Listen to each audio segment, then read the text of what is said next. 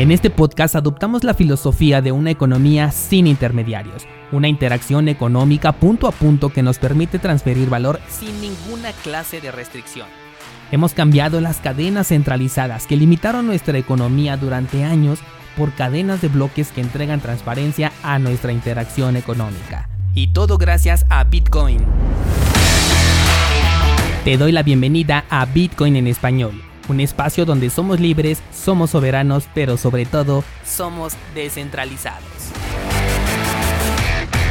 Bienvenidos, hoy vamos a dedicar el episodio a las preguntas que me hacen llegar desde la comunidad de descentralizados y quiero añadir un agradecimiento a toda la comunidad que se ha formado ya en Discord porque muchas preguntas se resuelven entre los mismos usuarios y eso me parece muy emocionante. Estamos creciendo bastante y aprendiendo entre todos. Así que si todavía no eres parte de esta comunidad te invito a entrar a cursosbitcoin.com diagonal Discord y unirte a esta comunidad. Ya somos más de 200, pero todavía faltan muchísimos. El podcast lo escucha muchísima más gente. Así que anímate, te invito a que entres aquí porque se están llevando a cabo conversaciones muy interesantes. También ya estamos platicando sobre proyectos que queremos hacer entre la comunidad. Seguro que encuentras algo de tu interés. Vámonos con sus preguntas y quise poner primero dos que son internas de los servicios que he puesto a su disposición y la primera de ellas es justamente con el tema de Discord. Me preguntan si para participar en el grupo hay que ser miembro descentralizado de cursosbitcoin.com y la respuesta es no. Para formar parte de esta comunidad simplemente tienes que tener ganas de aportar o ganas de aprender y eres bienvenido. Lo que hice de meter el enlace dentro de cursosbitcoin.com es simplemente para evitar cualquier estafa. De hecho, eh, no, no, he compartido este enlace en ningún otro lado, salvo ciertas personas que personalmente me lo han preguntado. Bueno, pues ya se los he compartido, pero de todas maneras los mando a cursosbitcoin.com diagonal Discord y así, al igual que hacemos con las plataformas de criptomonedas que siempre acudimos a la página oficial para de ahí tomar toda la información de primera mano, aquí también estamos haciendo lo mismo. Entramos a cursosbitcoin.com y ahí tienes el acceso al podcast, tienes el acceso a las redes sociales, tienes el acceso a este nuevo canal de Discord y a todo el contenido que comparto contigo. La segunda pregunta que me han hecho es para los descentralizados que ya cuentan con una membresía de cursosbitcoin.com y me preguntan muy seguido cómo cancelarla. Esta información siempre está escrita hasta abajo de la página, pero por si no la has visto, simplemente la puedes cancelar desde tu aplicación de PayPal. Algunos me han preguntado que por qué no pongo eh, la opción directamente en la página web y esto es porque la página puede llegar a tener algún error. Hemos tenido como dos, tres ocasiones en las que la página pues ha salido de línea simplemente por algún eh, problema que yo tenga o por alguna actualización que estés realizando y si en ese momento quisieras cancelar pues simplemente no podrías y pues tendrías esa sensación ¿no? de que a lo mejor te estoy impidiendo cancelarlo. En su lugar, desde la aplicación de PayPal, en el momento en el que tú quieras, vas a poder realizar la cancelación. Simplemente te vas ahí donde está la sección de suscripciones, vas a encontrar la de cursosbitcoin.com y te vas a desuscribir sin ningún problema. Lo puedes hacer en cualquier momento. Hay personas que nada más han pagado un mes para poder conocer la plataforma y luego luego lo cancelan porque de inicio solamente quieren conocer bueno pues qué es lo que se ofrece dentro de esta plataforma y posteriormente bueno pues ya regresan con una eh, suscripción ya más longeva o incluso a veces pagan los seis meses a través de Bitcoin y recuerda que la información que encuentras en cursosbitcoin.com es deflacionaria porque cuando tú pagas obtienes un contenido, pero después de un mes ya tienes todavía más contenido del que pagaste al principio, así que todo el tiempo estás recibiendo más contenido del que pagaste en un inicio porque cada semana subo por lo menos tres clases y cinco microanálisis a la página. Adicional a ello, cuando hay ideas trading también las suelo subir allí. Análisis mensuales en video, que por cierto esta semana toca subir el análisis de Axie Infinity, espéralo el día miércoles. He estado eh, metiéndome de lleno a este tema de los criptojuegos para poder aprender, para poder conocer y de hecho me cambió completamente el chip alrededor de estos criptojuegos, así que eh, creo que te voy a poder ofrecer una información muy interesante el día miércoles y bueno, no se trata de hacer un comercial, sino de que sepas todo lo que puedes encontrar aquí y contribuir a que todo este contenido que genero para ti siga existiendo. Seguimos con las preguntas y me dicen aquí, Binance suspendió los depósitos y retiros con Cardano. ¿Sabes por qué? Esto ocurrió justamente un día antes de que se publicara la fecha oficial para la salida de los contratos inteligentes, que si no lo sabes, ya está programado para el 12 de septiembre, fecha oficial. En Mine tenemos ya contratos inteligentes, ya vamos a poder ver multitud de aplicaciones. De hecho, en Instagram te compartí una imagen bastante interesante de todos los proyectos que ya están prácticamente listos. Ahí tenemos proyectos DeFi, proyectos de lending, proyectos de criptojuegos, proyectos de intercambios descentralizados. Hay muchísimas cosas que ya están prácticamente preparadas para salir el próximo 12 de septiembre, así que le veo un futuro bastante emocionante a Cardano. No por nada es uno de los proyectos eh, que hemos estado siguiendo ya desde hace un par de años. Pero bueno, regresando a la pregunta, no solamente fue Cardano, sino también otro par de criptomonedas los que tenían los depósitos y retiros eh, restringidos y esto normalmente ocurre por falta de liquidez. Sobre todo, por ejemplo, en el caso de Cardano, normalmente se utiliza esto de eh, compro el rumor y vendo la noticia. Así que es posible que se estuvieran previniendo para este posible escenario en donde la gente quiera sacar todos sus cardanos y ellos no tengan la liquidez suficiente. Recuerda que dentro de los exchanges centralizados todo lo que vemos ahí son simplemente números, no ocurren transacciones reales. Cuando cambiamos, por ejemplo, Cardano por Ethereum, no significa que realmente existe una transacción que los está intercambiando, sino que simplemente dentro de la pantalla vemos números en Cardano que desaparecen y vemos números en Ethereum que aparecen. Solamente ocurre una transacción cuando realizamos un depósito o un retiro. Todo lo que ocurre dentro de la cadena de Binance es completamente gratis para ellos y te están cobrando al contrario una eh, comisión por este intercambio. Por tal motivo, hay momentos en los que se quedan sin liquidez de una criptomoneda porque muchos deciden sacar y no ha habido nuevos ingresos de esta cripto. Y es ahí cuando tienen esta necesidad de bloquear los eh, retiros. Regularmente son los retiros, los depósitos no los eh, bloquean porque pues lo que necesitan es mayor liquidez y una vez que se estabiliza, bueno, pues ya los vuelven a activar. Cuando sí desactivan también los depósitos, es posible que haya algún problema con la red, no es necesariamente que suceda así, pero este es uno de los casos en los que llegan a bloquear también los depósitos, por ejemplo la Binance Smart Chain, por ejemplo Ethereum Classic, que han tenido problemas en los últimos meses o años, pues eh, suelen suspenderse para evitar algunas pérdidas, evitar hackeos, evitar reclamos por parte de los usuarios porque no se les acrediten sus criptomonedas, siendo que estas redes son bastante inseguras. Así que bueno, no se limita únicamente a estas dos situaciones, hay muchísimas otras cosas por las que Binance o cualquier exchange centralizado puede suspender depósitos o retiros, ya que finalmente estamos hablando de una empresa centralizada la cual puede decidir bloquear lo que quiera en cualquier momento, incluyendo todas las cuentas de los usuarios. La siguiente pregunta es, ¿cómo hackean los protocolos DeFi? ¿No se supone que uno mantiene el control de sus criptomonedas?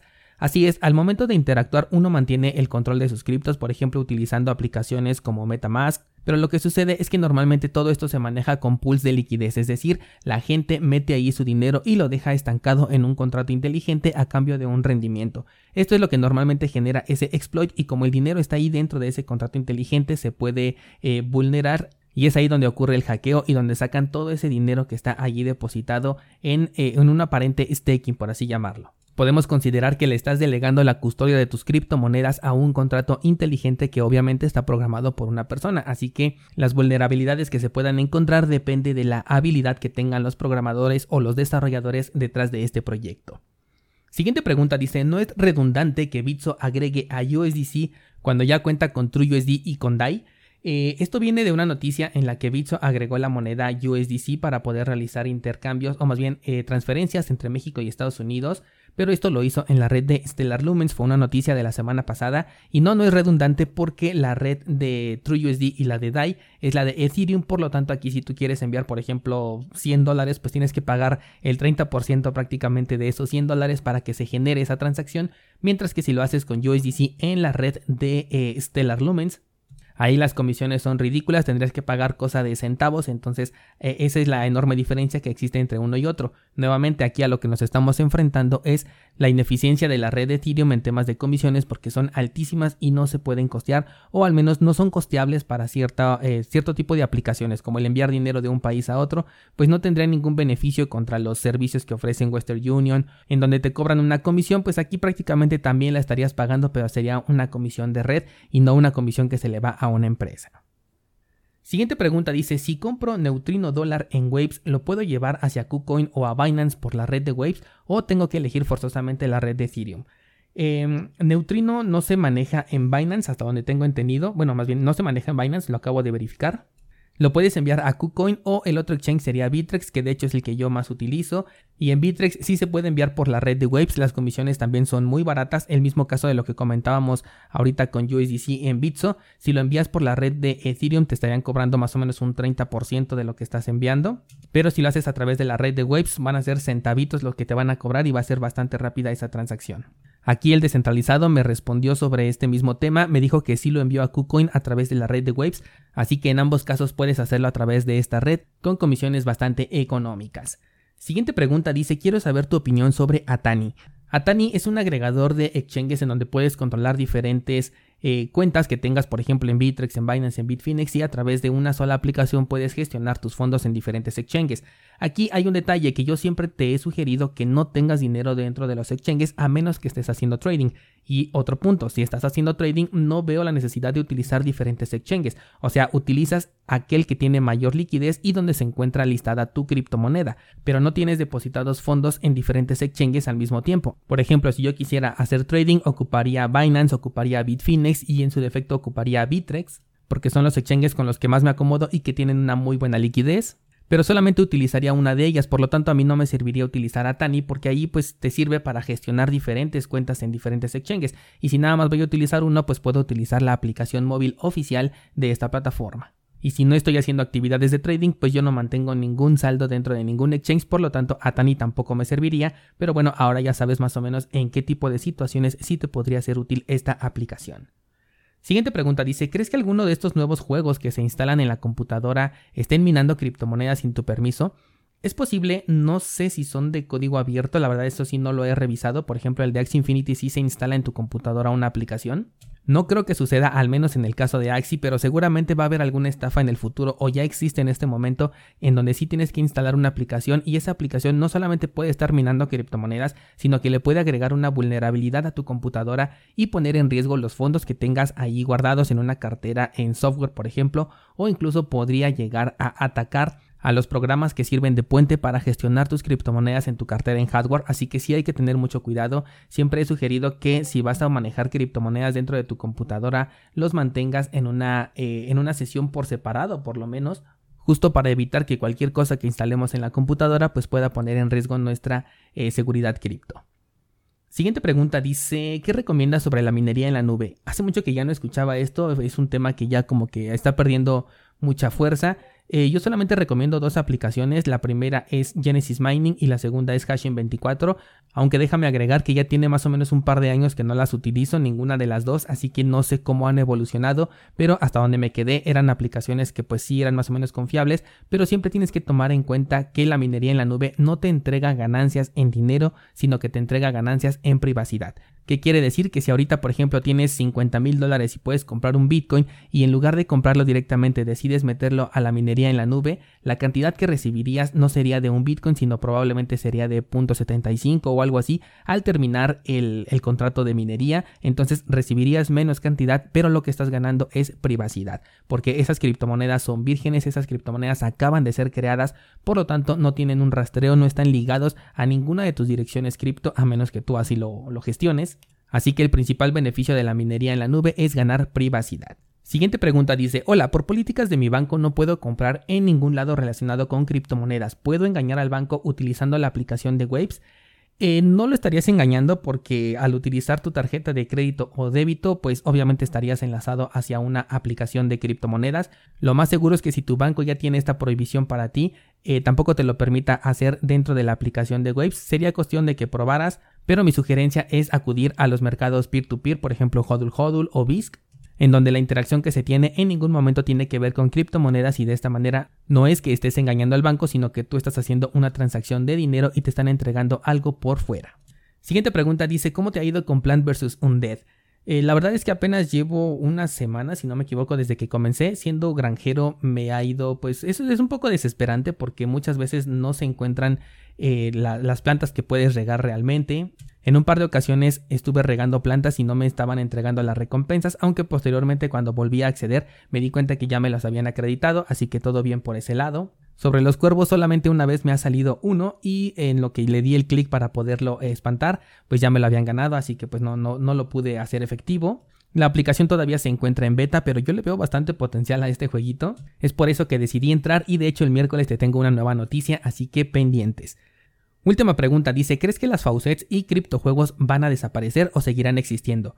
Sobre las faucets, hace ya pues prácticamente dos años que no las utilizo, no sé si todavía existan, si no las conoces eran páginas que simplemente hacías una pequeña actividad como eh, resolver un captcha o ver alguna publicidad y te entregaban fragmentos de criptomonedas a cambio, pero la verdad es que pues dedicas demasiado tiempo para lo que estás recibiendo, entonces las abandoné por completo.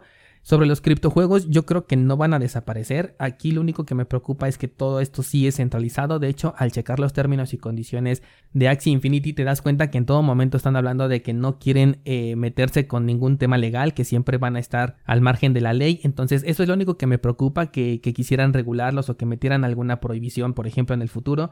Pero de todas maneras, yo creo que evolucionarían, se harían mercados, o más bien se harían juegos descentralizados, como por ejemplo tipo PancakeSwap o, o Uniswap que se manejen a nivel de protocolo, aunque igual esto tendría sus, limitantes, pero no, no creo que desaparezcan, yo creo que por el contrario van a evolucionar. Y pues tengo la, la curiosidad de si se convertirán en un antes y un después no solo para el sector de los videojuegos, sino también para el sector de la economía. La verdad es que me parece muy interesante y de hecho la próxima semana quiero hablarte de este, eh, de este nuevo fenómeno. La verdad es que me cuesta un montón de trabajo creérmelo que estamos llegando a este punto, pero pues si ya lo hemos visto con el sector de las criptomonedas, ¿qué nos hace pensar que el sector de los videojuegos y de una nueva economía digital no puede desarrollarse aquí a partir de algo que nace solamente como un entretenimiento? Y bueno, descentralizado, pues hasta aquí las preguntas de esta semana han sido bastante interesantes. Me parece que fue uno de los episodios que más me gustó grabar. Así que sigue generando conversación. Tienes los canales de Instagram, también me dejan preguntas en los videos de YouTube y por supuesto en la comunidad de Discord, en donde seguramente vas a recibir una respuesta bastante rápida. Si no es por mi parte, va a ser por parte de la comunidad. Hasta el momento trato de mantenerme al día con todas las conversaciones que se están generando, pero pues obviamente conforme esto vaya creciendo me va a ser un poco más complicado. Pero para eso tenemos estos espacios en donde ya resolvemos las preguntas de una manera un poquito ya más tranquila, más, con más tiempo. Pero sin tu interacción nada de esto existiría, así que te invito a formar parte de todos estos canales, de esta gran comunidad, y te espero mañana para abrir un nuevo debate sobre las noticias cripto del día.